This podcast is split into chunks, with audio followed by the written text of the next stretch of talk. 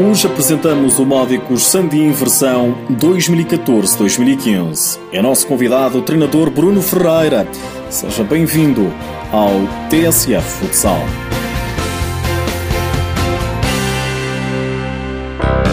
O Módicos parte para a nova temporada com o objetivo de evitar repetir a época passada. Depois de um nono lugar na fase regular, o treinador Bruno Ferreira quer agora alcançar o play-off. As expectativas para esta temporada são, são boas. Eh, penso que temos um plantel bastante equilibrado. Mantivemos a estrutura base do grupo e reforçamos com três ou quatro elementos que, de qualidade.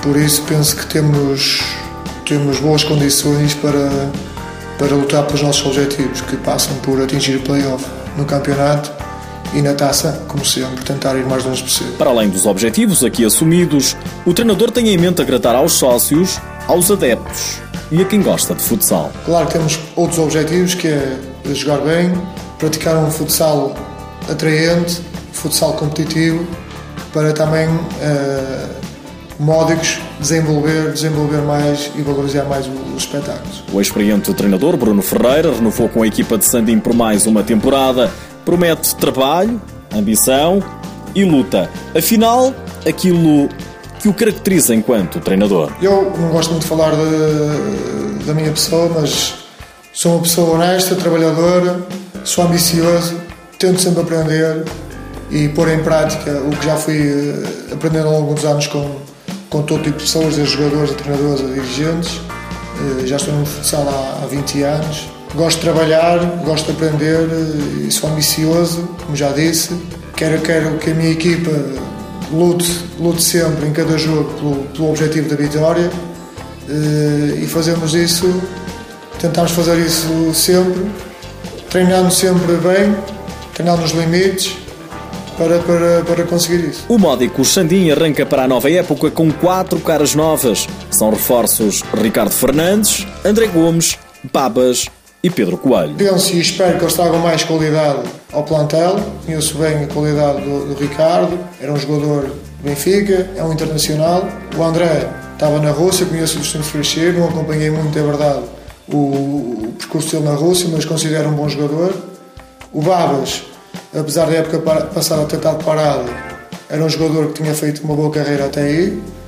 E o Pedro Coelho conheço do, do Rio Ave, já da Fundação.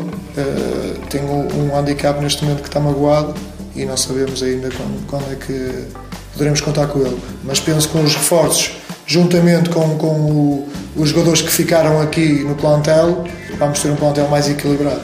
Isso sem dúvida alguma. Quatro contratações e quatro saídas. Tassaca, Nandinho, Freddy e Márcio deixaram de fazer parte do plantel. Em tempo de crise, são proibidas loucuras, até porque o Módico, o Sandim, é um dos clubes com o orçamento mais baixo da Liga Principal. Pelo que as pessoas, dirigentes, têm falado em algumas entrevistas, é um orçamento ao nível dos outros anos, é dos mais baixos da, da, da primeira divisão. O clube vive com muitas dificuldades, mas não, não, não posso precisar mais que não, que não, não é da minha área. Isso. Depois da presença na Final Four da Taça de Portugal e da manutenção no principal escalão do futsal português, o Módico já aponta baterias para a próxima época e a um lugar entre os oito melhores.